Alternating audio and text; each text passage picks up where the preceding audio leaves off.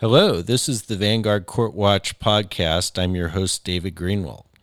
Right now, Vanguard Court Watch operates in three counties in California, including San Francisco and Sacramento. Our goal is to shine a light on ordinary injustice in the court system. This podcast is hoping to go a step further and shine a spotlight on criminal justice reforms on a national level. Today, we have a story of redemption so many people get caught up in the criminal justice system and never escape. Alfred Melbourne was a young man when he found himself involved with the criminal justice system. He fully admits he made bad choices. He ended up in juvenile hall at the age of 12 and returned at ages 14 and 16. Then it was a few years later at the age of 19 that he said, I found myself on a bus ride to prison. For many of us, it wasn't if we were going to prison, it was when. The next thing I know, I was turning 37 and I was told I was going home. My world had changed. I was no longer a young man ready to take on the world. I was an adult, trying to find my place in a society that had moved on without me, he said. He called that doing that time devastating. Out of prison a few years ago, he decided to give back to the community, and in the process, he found himself. He founded Three Sisters Garden. It's a nonprofit whose mission is to teach at risk youth how to grow, harvest, and distribute organic vegetables and engage the community to get involved in supporting at risk youth in Yolo County. Welcome to the podcast, Alfred Melbourne. Uh, thank you, David. Thank you for having me. Great. So uh, maybe you can share with us a little bit about your background and how it was that you ended up in prison. Yeah. Well, I mean, as you said, you know, I, it, it all started at a young age. I was a, a kid kind of just running around the neighborhood, um, not really having much guidance, kind of just getting into little scrapes here and there and um, just had a lot of time on my hands. You know, mom was really busy uh, trying to raise five of us at the time. So just uh, kind of was like a slow progression, kind of messing around in the neighborhood, uh, maybe some vandalism, uh, some petty theft, and then just kind of a, a slow progression on up as kind of I got older and things got a little bit more serious, uh, dealing with some, uh, you know I mean, folks that uh, were probably not the best influences at the time for such a young kid. But it's like I said, it's just a slow progression, just getting involved in little things, and then uh, eventually I ended up going to prison. And what was ultimately the crime that you did when you were 19 that put you away? Yeah, well, when I was 19 years old, um, just being a kind of what was a tough neighborhood at the time, um, got involved with uh, dealing with some guns and stuff like that. So I committed a, a crime where I ended up shooting up a, a neighborhood, basically. And where was that? Uh, it was right here in, in, West Sacramento. Oh wow! So so you actually went from Yolo County in, into the prison system. Yeah, I've I've never really been nowhere else. I mean, this is kind of where I grew up at, right here in Broderick. Um, just you know, it's kind of a tough neighborhood at the time, and trying to, I mean, be tough and put on that face. And and how did you, what were you thinking when you when you did all this, or or were you? Yeah, well, you know, I mean, I was completely sold on the idea that you know, I mean, being hard was the thing to do. To, uh, I mean, puff your chest out and, and you know, hold your head up high and just kind of um, just be tough. You know, it was just really sold on that idea that that was the way to go. And what was prison like for you? Oh wow. Um, well, so I showed up when I was 19 years old, and uh, it was totally a whole completely different uh, change in scenery and a world unlike anything I'd ever experienced. Um, it was huge. It was like a small world in there with so many different moving parts and uh, potential uh, landmines getting familiar with uh, a bunch of other criminals really um, just had a real uh, kind of difficult transition being so young and uh, fortunately there are uh, some really good individuals in there that took me under the wing and started showing me the ropes and uh, letting me know what I needed to do and not to do to basically survive. Now, when you went in there, uh, did you know that you were going to be in there for somewhere around 18 years or so? Yeah, I knew that I had a long time to do. It was just uh, kind of, yeah, I had a long time to do. It, it, and it was very, it was real scary, you know, looking, I mean, inside the small cell, staring at four walls all day and uh, knowing that I had a long road ahead of me. It was just, uh, really um, some soul searching and, and a lot of thinking. And when you're in that position, are are you thinking, okay, um, you know, living day to day, are you looking ahead to when you get released, or are you doing both, or what? Um, well, honestly, at the time, I didn't really see you know I mean, getting out. It wasn't really like something that you think about because if you think about stuff like that, the time becomes really harder so that when you're there, you're there. You're living in the moment. You're talking to folks that have already been there for 25, 30 years and some that have at least 25, 30 years to go um, and some with no end in sight. So it's not like you just sit there thinking, I'm going home in 18 years. No, you're, you're living in there. You're a part of a world that, that you can't get away from. I mean, of course, that that's the concept, you know, being being punished and having to do so much time like that. But yeah, it was uh it was really uh, eye opening. It was it was it was scary at such a young age, but like I said, just fortunately there was some good folks there that meant well and helped me along my way. And and physically, I mean, um, you say you're in four walls. Uh, how big was your cell? Uh, was it uh, just you in there, or did you have other uh, cellmates in there? Oh yeah, it's it's it's unusual for you to be uh, celled up by yourself. So you're always going to have a cellmate unless you're in segregation. Um, even then, though, you you'll get a cellmate after a certain amount of time. So uh, reception center, you show up, they ask you uh, who you are, who you classify as, who you're running with, and then from that day forward, that's who you're going to be labeled as. So for myself, um, of course, I'm a Native American, so I I chose to to program with the Native Americans, my, my people, and uh, they filled me up with the Native American, and you know, just uh, it's just two. It, it could be two young folks, it could be uh, an older and a younger guy. Everybody is fairly new to the system when you show up to reception center, but um, yeah, we had, I had a celly pretty much the whole time. And did you end up getting along with those folks or were you fighting for your survival or a little bit of both? Ah, uh, yeah, that's a, it's just, you know, I mean, when you're, when you're living in a world full of, uh, um, other criminals that are like-minded, you know, trying to prove something, always, uh, walking around with a chip on their shoulder, you know, it's going to be difficult being such a young man and, and, you know, walking around like I had something to prove.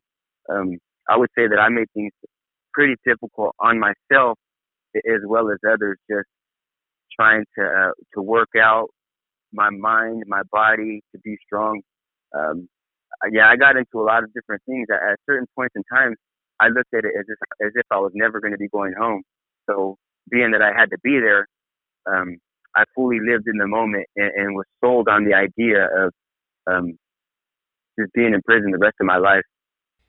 And was there like a worst uh, moment that you had while you were in prison? Uh, there was a lot of worst moments. You know, and it just seems like in some some of them just kept on repeating themselves over and over. You know, when so my my mom and my family, you know, we never really had a uh, like uh, we're not wealthy by any type any stretch of the imagination or word, and so being so far away from my mom and her not being able to come see me at times knowing that my mom was getting older and that there was nothing that I can do for her, uh, receiving letters, whether I was on the main line or in segregation for something I might have done or not done, um, and just kind of having to see all my, my, my brothers and sisters and everybody grow up without me. Um, that was kind of like a worst moment over and over again. And you would think that, you know, a person really looks forward to receiving letters from the outside because they're uplifting and you know, hear what everyone's doing. But for a lot of folks, it's really depressing because you know you're sitting there watching you know everybody's life go on and um, being a part of the ups and the downs and the ups are all great and everything because you guys are all happy and they're they're they're good for you. But when them downs start coming around and people start um, passing away and there's nothing that you can do and you know that you'll never see these people ever again, you know that's the uh, real low point of, of doing time. At some point, are you feeling guilty for what you did, or you feel sorry uh, sorry that you did it, or I mean, what's your mindset like? Um, yeah, you know, being young like that, you know, you're really hard headed. So there were some points that like I really just didn't give give a heck about much of anything. Like I said, I was just living in the moment. And, and there's some faces that you just can't take off because, you know, you don't want to show any type of weaknesses. So but I mean of course as I got older and started thinking about things more and, and watching all the things kind of happen around me, yeah, I, I started to have some regrets and felt guilty about, you know, not being there for my little sister not being there for my little brother, um, and, and being able to be there for my mom, of course, you know, who's been, she was always and still to this day is like one of my biggest supporters. And, you know, my mom has always been more like my best friend than anything else. So, yeah, I, I felt guilty and, and I knew that, um, I wanted to give something back to my mom. I wanted to show her that, I could be somebody for her to be proud of, you know. And was there a turning point where all of a sudden you're just like, oh, um, maybe I don't have to live my life like that. Was there was there a moment, or or was it just a gradual process of getting older and going, okay, maybe uh, I need to figure out a different way to do things? Yeah, you know, I like to uh, attribute, you mean, some of the changes in my life to some of my friends, and um, it was the older cats that really kind of took a liking to me and seeing that I was really strong willed and, and hard headed, but seeing that there was something in me. So, like I said, I've met some of my best friends uh, inside, and, and even to this day, right now, I, I'm sitting with a friend of mine that I was in there with. You know, I did at least uh, about 14 years with him, and uh, he did 33 years total. And so these older guys that I could look to and kind of see the changes that they went through and learn from some of their mistakes and having them really latch onto me and try to uh, help me like that. I think that was one of the biggest things is like seeing some of the older guys that already been through it all that have ran their head into the wall 10 times and they're just trying to be like, hey, youngster, you know what? It don't have to be that way. You know what? Just kind of take a second, sit back, relax, and, you know, just give things a moment, let, let things kind of unfold. And yeah, I, I attribute a lot of the, um, the changes in my life to the older guys that were like just either mentors or older brothers and people that I could look up to like uncles, even on the inside, people that I just met, you know, and in there and kind of form these relationships with. So, how did you end up uh, getting released? Um, well, I mean, I, I, I had a determinate sentence, so I actually had a release date. It was just so far off into the future. Um, so, you know, they calculate your time um, used to be half time, but you know, with the sentencing laws and all the enhancements, and of course three strikes and everything, so um, I ended up doing 85% of my time.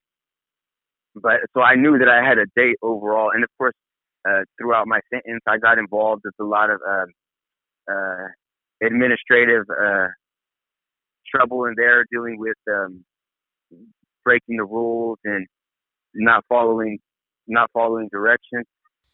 So basically, uh, you knew at some point that you were going to get out uh, at a certain date, although that may have been delayed a little bit by some of uh, you know the administrative rules that you broke. Yeah, so yeah, I pretty much knew I had a release date. It was just that far off in the future, and when you know you're young like that, uh, you really can't really think ahead two, three, four years. You're just living in the moment for I mean that kind of immediate gratification and I didn't really think about things a lot until later on in my time.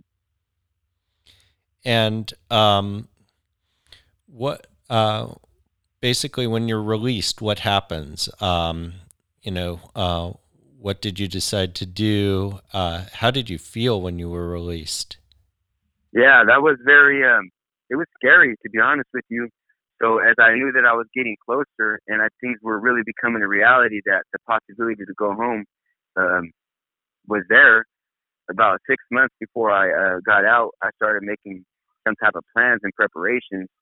Uh, as far as like the institutional setting goes, the assistance they give, they they have like a pre-release program where they help you get your ID and you can start taking the driver's test and get you ready.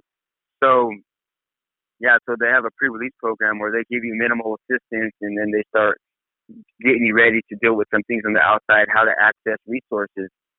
Um, yeah, and then when the day finally came, so they give you two hundred dollars gate money, and basically take you to the Greyhound, and you're on your way. So, which is kind of strange, and, and the, the the whole thing is, if they give you two hundred dollars gate money, and you're somewhere down south, but you live up north, it's going to cost you about forty-five, fifty-five, up to a hundred dollars bus ticket to get home.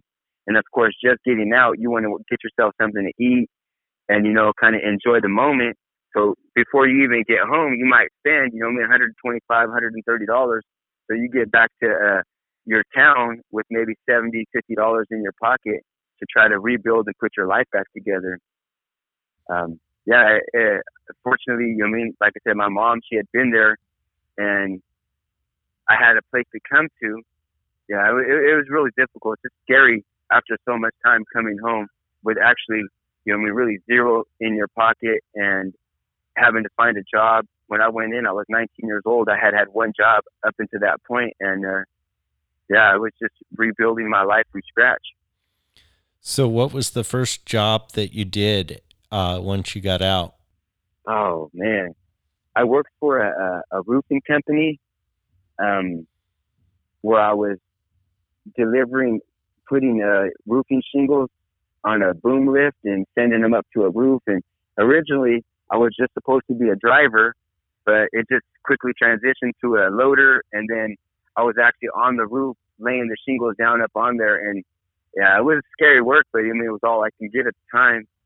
But fortunately, soon thereafter, I got a job with a, um, a custom cabinet shop, and uh, having some experience with like tools maintenance. While, while I was incarcerated, I did a um, a tool and die uh, vocational and then I, I kind of graduated from there to uh, Prison Industry Authority, where I was working as an apprentice. So I was able to work on machines and um, deal with some like uh, measuring equipment and micrometers, uh, calipers, and different types of gauges. So I have, I'm pretty good, pretty good with my hands. So when I started working for this custom cabinet shop, they put me into the maintenance department. So I was just doing a lot of uh, facility maintenance, uh, preventive maintenance on uh, the equipment, the machines, and yeah, it was a it was a pretty good job. It just didn't pay a lot, so I was there for uh, I don't know, maybe a couple years. So, how long ago were you released? Uh, it was March sixteenth, two thousand sixteen. So, just about three and a half years ago now. Yeah, I got off parole in March. So, so do you have like nightmares about being back in prison? Are you having flashbacks, or or is that just past you at this point? No, it's definitely not past me. So uh, I have a friend um, on social media who recently posted some pictures um, that they had taken on the inside, and it quite literally made my stomach turn. And I could, I very, very quickly took myself back there in that moment, and I felt like I was literally going to be sick it just, and I didn't like if I were at the moment, I didn't.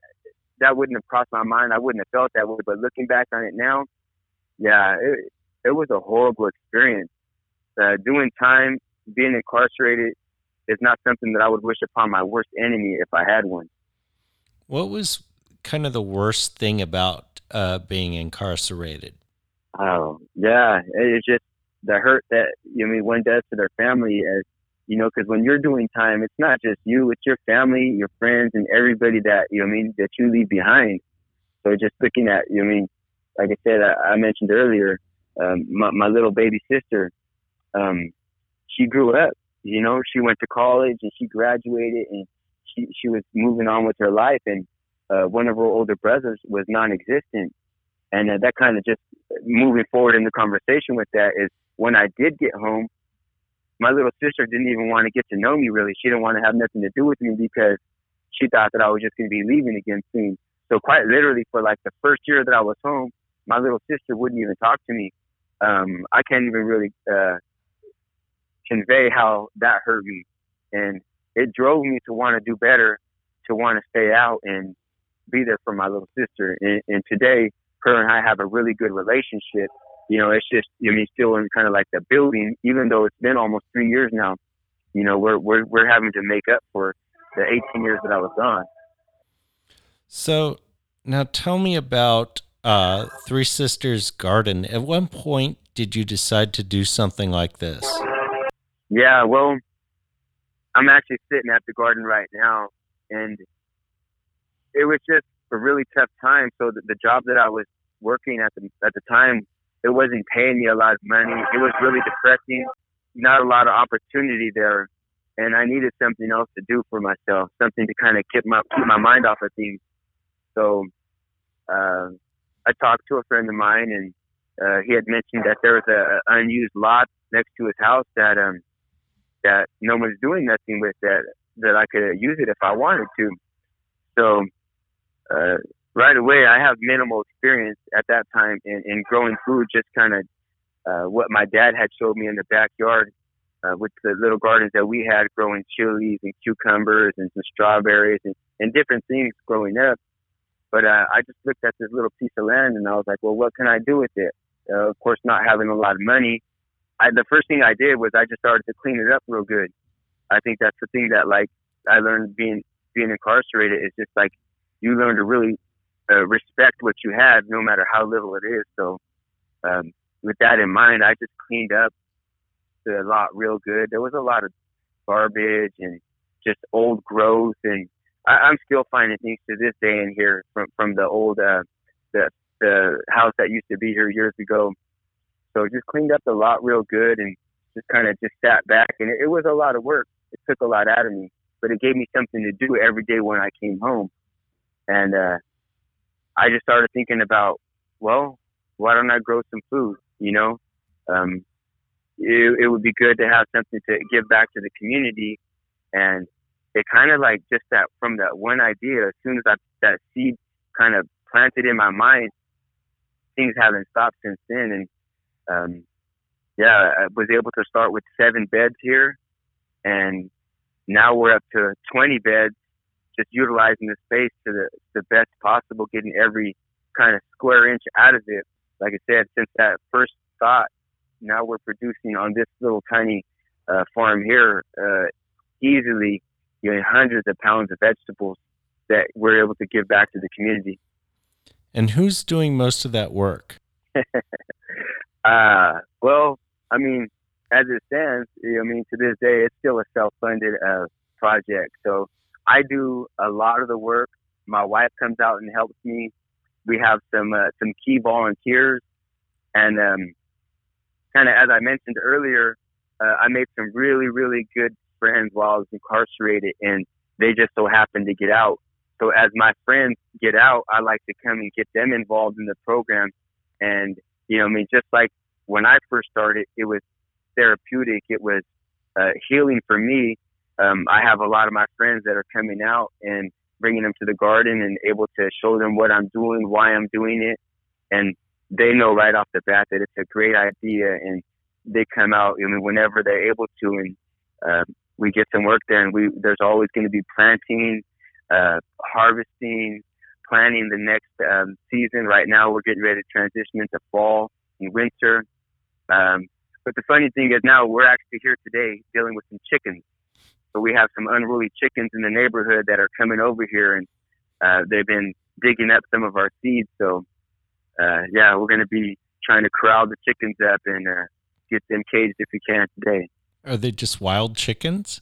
Uh, they, are. they, I think they belong to one of the neighbors around the way.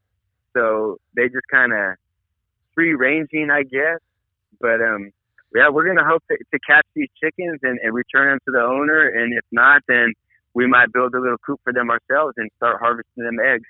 And and where are you guys located exactly?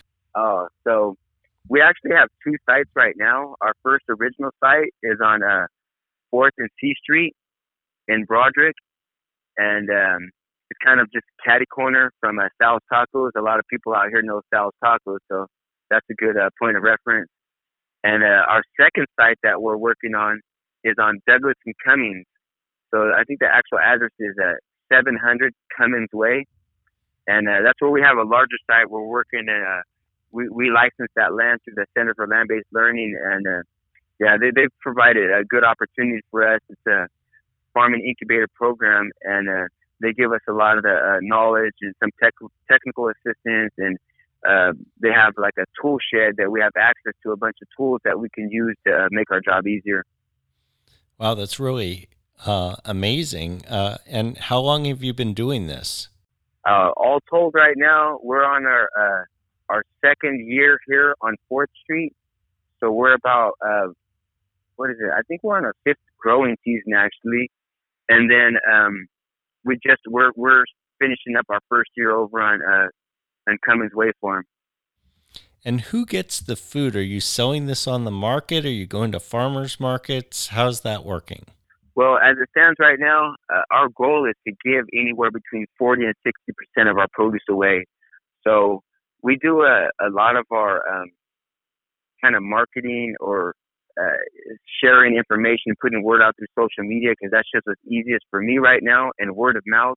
So we give stuff away to folks within the community. Anybody that uh, recommends somebody that might be food insecure or might just need a little bit of extra help.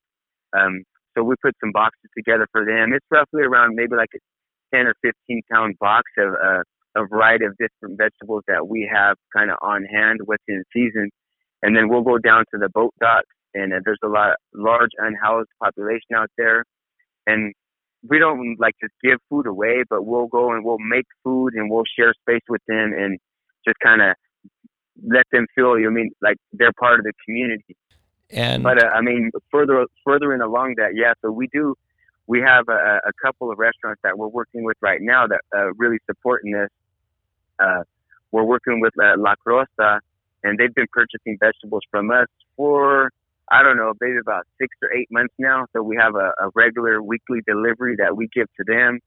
And then we have a, a Sac City Brew out in Sacramento, and they just started purchasing from us. And yeah, it's been really helpful because, of course, like I said earlier, this is a self-funded nonprofit. Everything that has been uh, been bought right now is basically come out of my pocket or some small donations and a, a little bit of help we had through the uh, California endowment that was it, it was important for one of our events that we had for our summer planting and a community gathering that went really well. But um, yeah, so the money that we're able to get, we just put right back into the uh, organization so we can purchase seeds, compost, and um, yeah, we're hoping that I mean as, as we move forward, we are able to get some more assistance to buy some of the equipment we need to to really make our job easier with these urban farms. So I kind of resemble this question, but uh, I have to ask. So, are you able to actually live on this, or it, are you making money elsewhere? Yeah, um, at this point, we're not. Uh, there's no way that I can make a living doing this, um, just because we're trying to really just establish a market, and then, of course, my goal and my vision is to give anywhere between 40 and 60 percent of it away. So I do have a full time job. I work as a uh, maintenance technician right here in West Sacramento. So I work actually uh, very, very awful hours. I, work, I work from uh, 7 o'clock till 4 in the morning, which usually puts me out here around maybe 10 o'clock, 11 o'clock to kind of start getting stuff done and taking care of things. Yeah, don't worry. I know that life. Yeah, it's, it's demanding, but I mean, because it's so important to me and, and just being able to see the um, the satisfaction and the appreciation on some of the folks' faces as we give them food. Uh, a lot of people are really uh, surprised that you know we're giving these these vegetables away. Of course, um, we're growing all organic. You know, I mean, using regenerative, uh, sustainable methods. You know, taking care of Mother Earth, and uh, quite honestly, the produce that we're putting out, David, is really good. Uh, people uh, take a bite of our carrots, and it, it just really changes them. I think that they forget how good food actually tastes when it's grown using organic methods. Um, it, has been amazing. It, it, just for that that alone, you know, I mean, it, it makes everything that I'm doing worthwhile. Have you considered maybe uh, doing like individual uh, person baskets of uh, food uh, that maybe you can uh, distribute on some kind of subscription plan or something like that? Yeah, well, we, we've been looking at a lot of different things. Like, so we have the um, the restaurants that we're servicing, and then yeah, we're we're looking at creating a, a membership or a subscription type where folks can sign on ahead of time so that um, we know what we're going to be able to sell because like a, a farm stand or a farmer's market just really doesn't work for us because of the unpredictable nature of it and having to pay just to get into these farmers markets. Of course, that's just more money that we don't have right now.